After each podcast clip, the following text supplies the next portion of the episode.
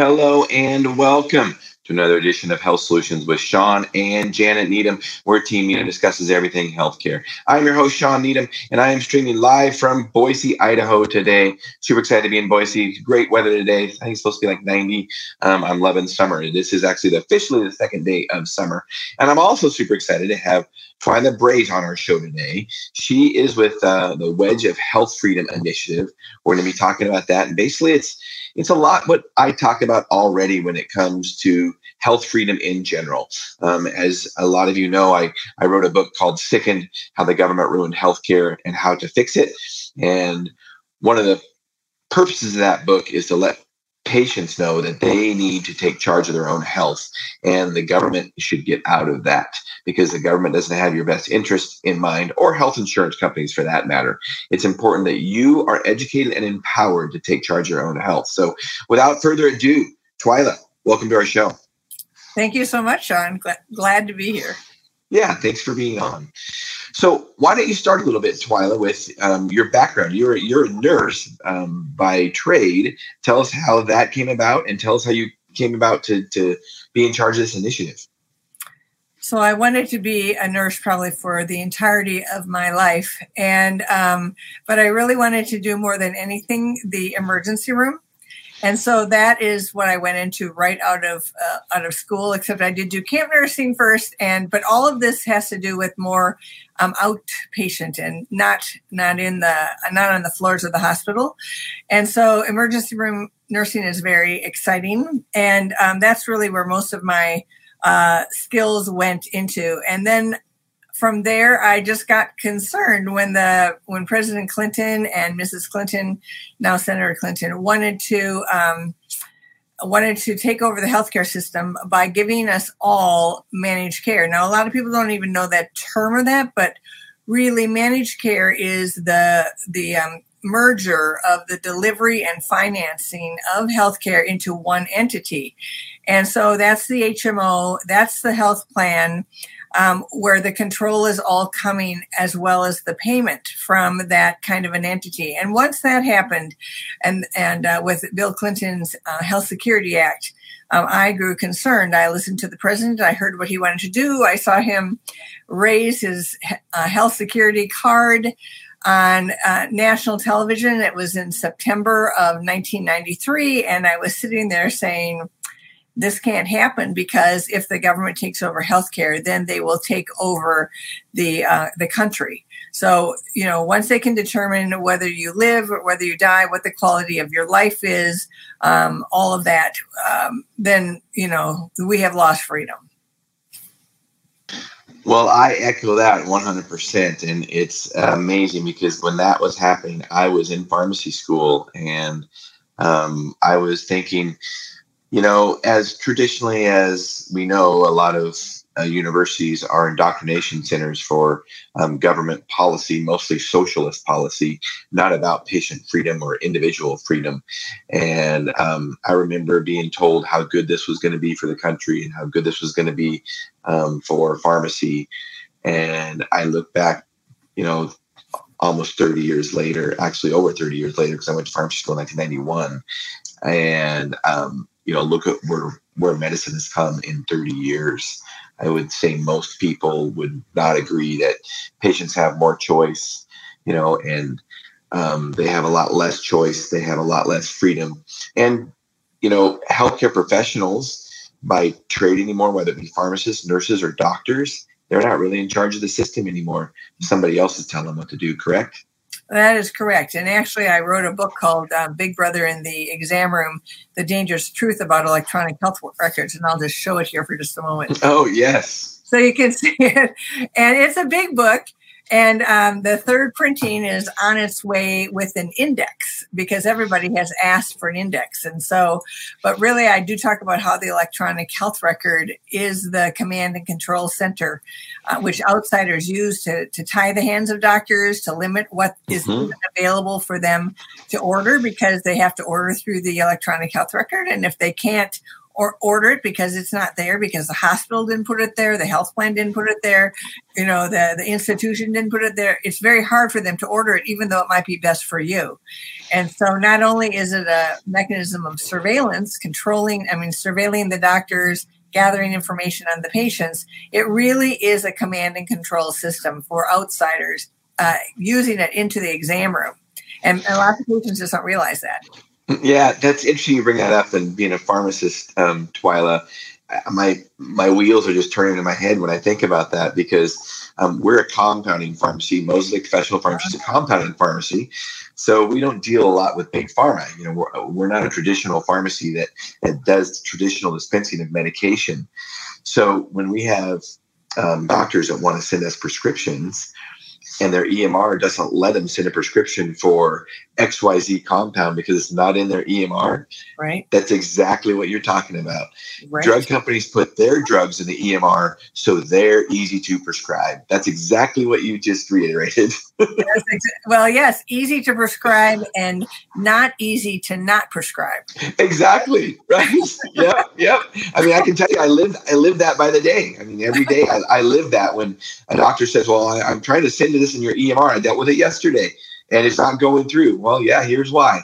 so some of your listeners might be the kind of listeners that decided that they wanted to try ivermectin and hydroxychloroquine and what they ended up doing was going to a compounding pharmacy because the compounding pharmacies have been our friends and i'll just show one more show and tell Please. And, that, and that is our um, covid-19 quick reference guide it's got more than 100000 downloads and so, written by me, but it has an entire section in there. It's all about understanding COVID, what you need to know uh, before you get COVID, if you get COVID, where you need to go, how to prepare in advance if you're in the hospital, and then if you think you have long COVID, really how to prevent long COVID and what to do.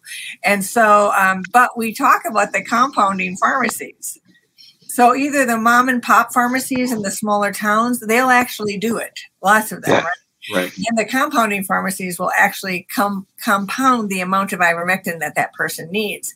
And so, if it hadn't been for the compounding pharmacies like yours, you know, people would have had a really hard time and more people would have died. You know, so this has been a really important thing to have a compounding pharmacy. Well, thank you. And yeah, compounding, like I've been telling everybody for mm-hmm. years, including the students I teach, um, compounding is the past, present, and future of pharmacy. It's something that we've done for years, even though Big Pharma hates it and the FDA is trying to take it away from us. It is a necessary thing to save people's lives. If compounding yeah. goes away, people will die. Yes. Period. Right. So thank you, thank you for that, Twila. So what brought you in? So you were working in the ER, and then how long? How long did you work in the ER, and um, what brought you here? So I worked in the ER for about eight years. Pediatric emergency room nursing was best. I mean, it's very exciting, and you yeah. know, it's lovely to, see children, and most of them don't die. That's a wonderful thing about yes. pediatric ER. Some do, but most don't. And so, um, but then I wanted better hours, so I went into um, school nursing and still had to do things uh, happening on the playground and figure things out that you know the paraprofessionals couldn't figure out that sort of thing. And then and then this thing happened with the clintons and i started doing research on the um, research on everything that was happening with the bill. And then when it started to go away i thought oh there's you know there's no need for concern anymore. And i'd come up with the name of an organization and everything but the bill was going away. And then i read one article in the state of minnesota in the st paul pioneer press that made me realize that minnesota had did a precursor law called Minnesota Care uh, in advance of the Hillary Care law. Uh, uh I mean, um, proposed law, right? And so we had Hillary Care in Minnesota, and I said, "Well, that's it. You know, oh, we got to start something here because here it is in my own backyard. But then, you know, it didn't take very long to figure out how much control the federal government has in a state, how much money was coming in from the Clinton administration into the state of Minnesota and the federal officials. And so within just a few years, we became a national organization. And today, um, you know, our mission is to protect patient and doctor freedom. And we are known a lot for what we do on privacy, thus the very big book, because privacy, you know, he who holds the data makes the rules. And that's one of the points that I make in the book. That's why every tyrant does surveillance. As, long as they have their uh, thumb on you, as it were, or their eye on you, they can have their thumb on you. And so that's, you know, that's why we do a lot with privacy. Um, but we, of course, uh, as we are talking today, I know we're going to talk about the wedge, but we also did, you know, a ton on COVID because, you know, the mission of our organization is to protect patients and doctor freedom. And we don't have freedom today when it comes to COVID, unless, you know, we've got the freedom doctors and we've got the patients who are going to them. And there's a lot of people who don't even know they exist, who are just taking the advice of the doctors who are following the protocols, the dangerous advice of the doctors following the protocols in the hospitals and they're going home. You know, there's not a lot of COVID today, but there still is COVID. There's still people dying from COVID. And COVID is still a dangerous disease for those who are going to, you know, enter the cytokine storm, which I talk about in the report, uh, or for those who are going to start with the microclotting, which is very, very dangerous.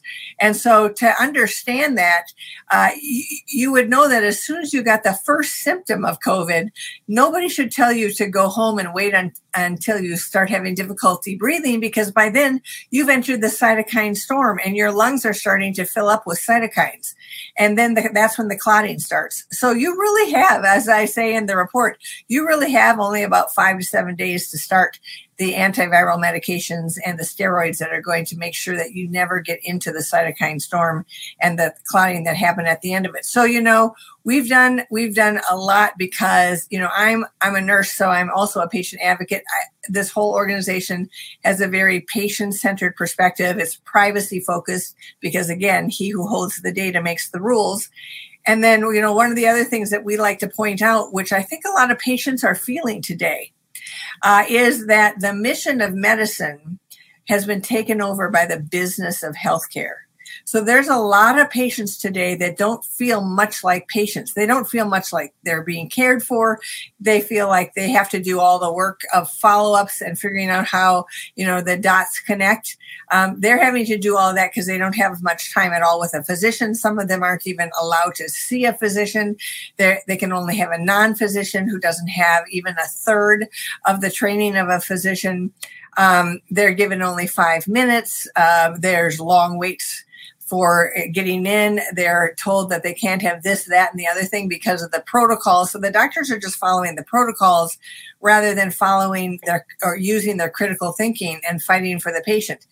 And really, the doctor shouldn't have to fight for the patient. And that's that I think is one of the other ways that the uh, patients know today that they're really more of a cog in the system rather than a valued patient.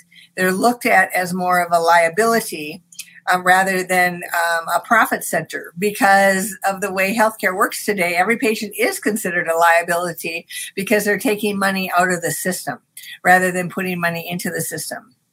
And I guess, you know, one of the things that I could say to your listeners, kind of in this vein, because I'll bet they don't understand, is that we, um, the health plan uh, is the term of today, but the term of yesterday or several years ago was the HMO.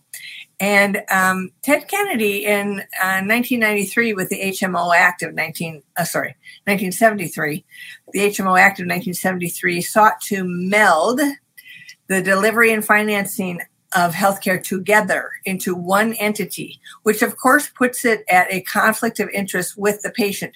Those who hold the money, you send the money to the HMO, which is really prepaid healthcare, not really insurance, or you send it to the health plan, which is the new term for the HMO.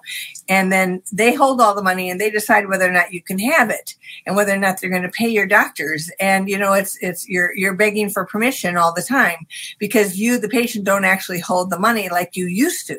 And so now you're a liability because you're going to take the money out of the system.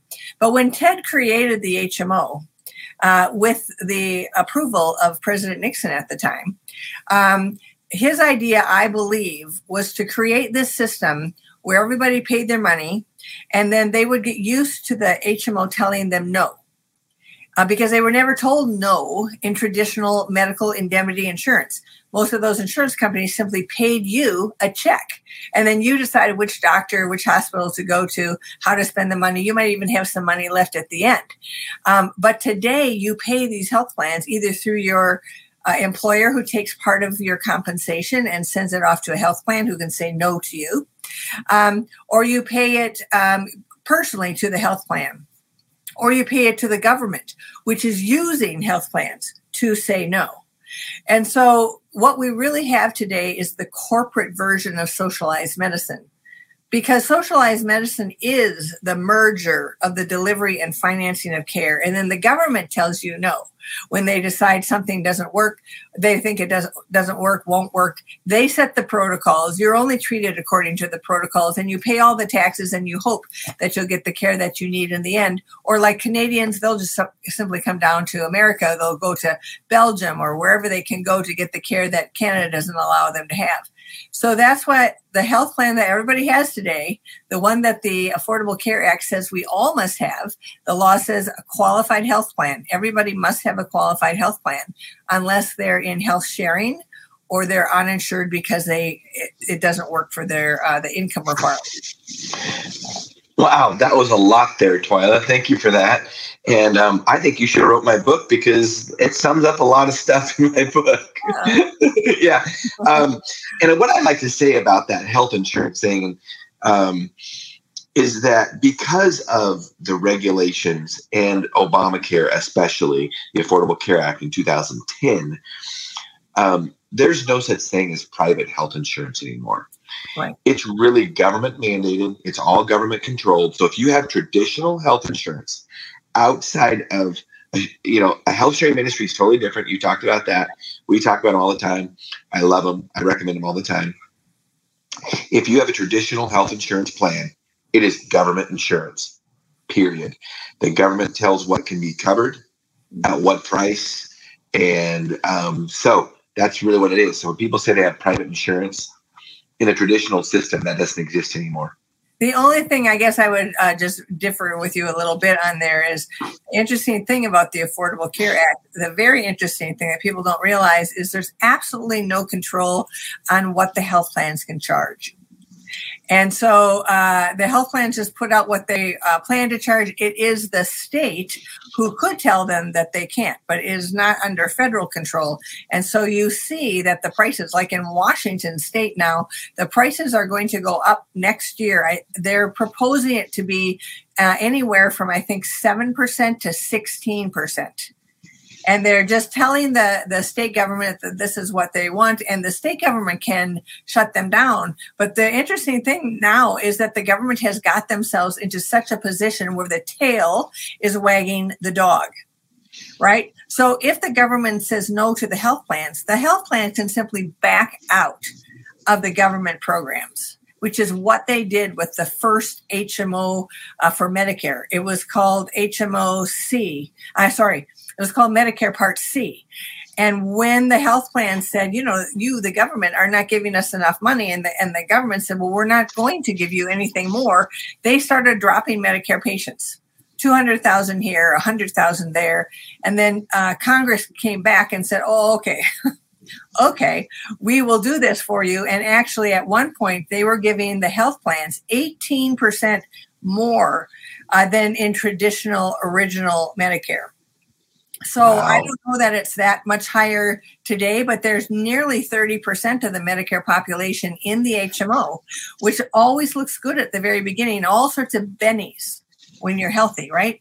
But then they can easily say no to you when you're really sick, you're you're vulnerable, you can't fight on your own. They're saying, well, then you're going to have to appeal it, get a lawyer, right? They have the power to do that.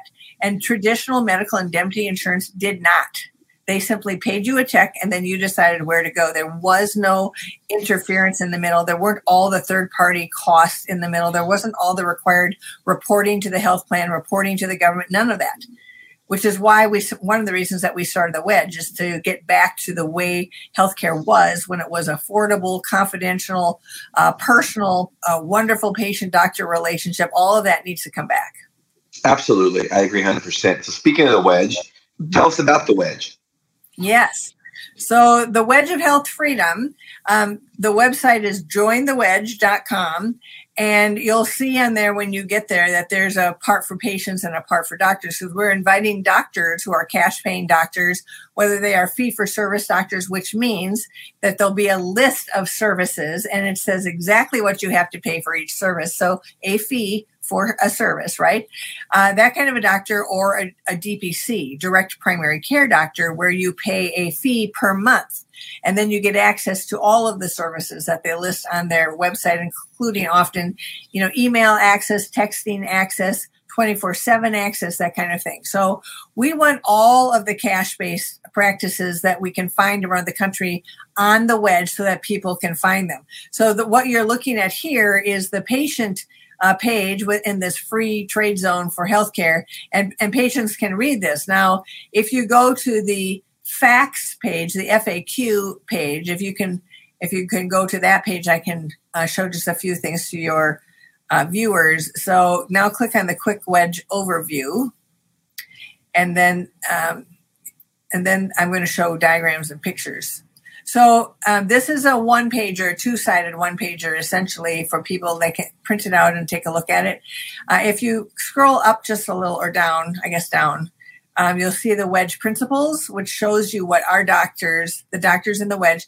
So the doctors in the wedge don't have to pay anything and you as a patient don't have to pay anything. This is part of our nonprofit purpose. It's part of why we raise money from donors is so that we can do this, make this available because this is where we think healthcare needs to go. So you'll see eight principles, transparent, affordable pricing, freedom to choose, true patient privacy, no government reporting, no outside interference, cash based pricing, um, uh, uh, a protected patient doctor relationship, and all patients are welcome, which means you can be Medicare, Medicaid, anything that you want to be, but you can come into the wedge, find a doctor, and pay cash and get a real relationship. A lot of time spent with the doctor. These doctors spend time with you. They're like the old fashioned doctors. Right. So now, if we go um, down just a little bit further here, because some people ask us, well, why did you call it the wedge?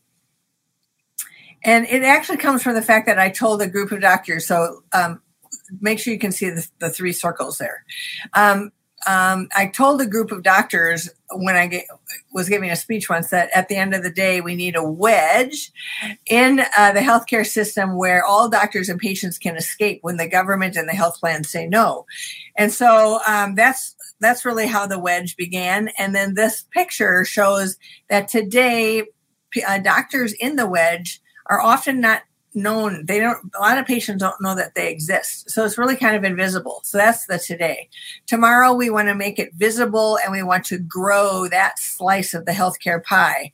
And then in the future we believe this is the way all of healthcare should run. We should not have health plans. We should not have hmos we should not have managed care. Those are the three terms for the very same thing. Uh, and prepaid healthcare is the other term for it. We should have real insurance with doctors and patients working together unencumbered and the pa- and the patients holding the dollars in their hands. So if you look at the second diagram there, it shows you what patients understand as well as anybody and doctors do too is that in that triangle the payer is at the top and the payer knows exactly what's going to happen. They have the dollar the, and the data, and they make the decisions. And the patient and the doctor are at the bottom wondering and waiting to see what the payer is going to cover, how long it's going to take for the payer to, co- to payer the payer to cover what, what certain things are they going to say is experimental or we don't believe it's necessary, you know, all that sort of thing. They have all this power. So we want to disassemble that triangle.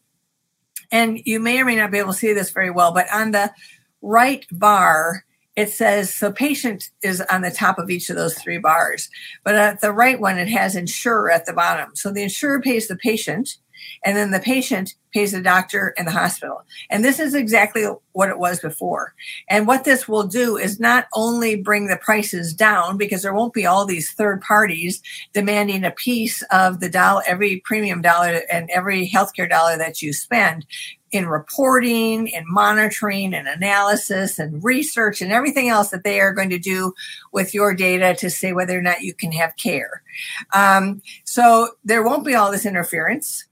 Uh, there will be price transparency because you'll hold the dollars in your hand and you'll say, What's that cost? And the doctor will have to tell you, and then you can negotiate a price. And then um, and then it'll be a, a, patient a real patient doctor relationship it won't have outsiders coming in to control the doctor and it will be confidential so there won't be all this sharing of information and i i i know for almost certain that most of your listeners think of hipaa as a privacy rule. But HIPAA is a permissive data sharing rule. That is how it's known officially, officially in the industry and by the government. All of this sharing can happen with what the government uh, listed one says 2.2 million entities. Um, 702,000 of people that you think should have your data, like the labs, the clinics, the hospitals, um, you know, all of those sorts of folks, right? And then there's 1.5 million business associates. So we've got an entire page called the patient toolbox to help you in the exam room to, to protect your privacy from all these outsiders, as well as to protect your um, rights under coercion. So patienttoolbox.org patienttoolbox.org is the place that you can go and you can click on the boxes or the drawers in the patient toolbox. And we've got one on COVID, but we've got one in the hospital, one in the clinic, and one on when you're having a baby because the hospitals are taking the blood out of the heel and sending it to the state. And a lot of states are keeping the DNA of the child without ever telling the the parents. So, uh, so we have these tools, and the wedge is the place where you can go to find one of these doctors.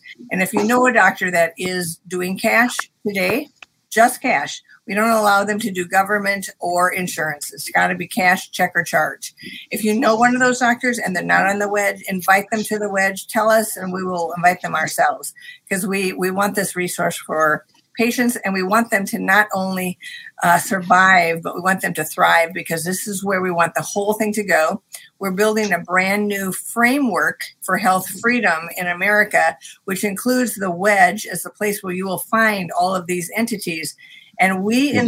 envision and are planning for in our framework cash based hospitals, cash based surgery centers this is where it's got to go. We know doctors who already want to go there, and we're working at the legislative level and other levels to um, make sure there are no prohibitions on moving our framework forward. Well, wow, um, that was a lot, Twila, and now I know why we connected on social media because we think a lot alike. And in my book, Sickened How the Government Ruined Healthcare and How to Fix It, there's a six step solution in chapter six. And the first step solution is that patients need to take charge of their own health. Um, and and with that, that means financially too. Their, their dollars, they need to vote with their dollars. Somebody else does not should not be deciding where a patient's dollars go. Right. The patient needs to be in charge, like any other industry. The consumer needs to be paying the bill, and that will drive service, price, and quality. When a third party pays the bill, it doesn't work. You have escalating costs and you have poor service and poor quality. And one of the steps, too, just like you mentioned, doctors need to get out of the rat race. They need to get out of insurance. They need to be cash based. They need to be paid directly by the patient. It makes it much simpler. It makes it much easier, much um, faster, much less expensive. Um, and you know, you mentioned cash-based surgery centers. We know that that's not the future. That is here and now. They're popping up all over the place. Surgery Center of Oklahoma has been around for over 20 years. And there's one coming in in Moscow, Idaho next year. There's one in that I know of in um, Wellbridge Surgical in um, uh, Indiana. So that's not that's not pie in the sky stuff. It's happening. And, um, you know, I want to make sure that patients are educated and empowered to know about that so they can get the best service, the best care. Yes. So the only reason the Surgery Center of Oklahoma is not on the wedge is because they still use uh, Medicare doctors. And Medicare, people will be surprised by this, but if you take care of one Medicare patient, Medicare claims a right to go into all of your patient's medical charts and have access to look to judge your quality as a doctor. And so we drew a really bright line to try to keep the government out of what we're doing. Absolutely.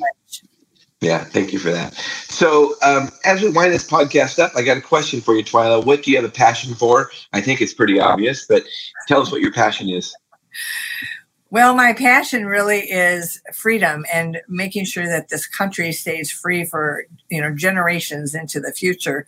And so I've got a piece here that has to do with healthcare and has to do with patients because my other passion is patients being treated the way patients need to be treated. So that I think that might cover it there. Yeah, for sure. So, what's the best way if people have questions or they want to join? Um, what's the best way to get a hold of you? They can go to cchfreedom.org, which is at the bottom of every um, every wedge page. So um, you can find it at the uh, at the bottom there. They can go. They can find me on Twitter at my name, Twila Brase. And they can call at 651 646 8935 or info, I N F O, at cchfreedom.org. That's awesome. Well, thank you for that, Twila. And you definitely have realized our goal of this podcast, which is to educate and empower consumers to take charge of their own health. Um, so thank you so much for being on. I really appreciate it. I appreciate it too. Thanks, Shawn. All right. Listeners and viewers, thank you for tuning in. Um, tune in Monday to our regularly scheduled podcast, 12 to 1.30 Pacific Standard Time. Um, as always, you can catch us on LinkedIn, Twitter, and YouTube. Um, right now, we are centered on Facebook, so we can't stream live, but I am sharing the YouTube on our Facebook page. So follow me on uh, YouTube, Moses Lake Professional Pharmacy YouTube site, so you don't miss any episodes. Thank you for listening and tuning in, and we will see you Monday.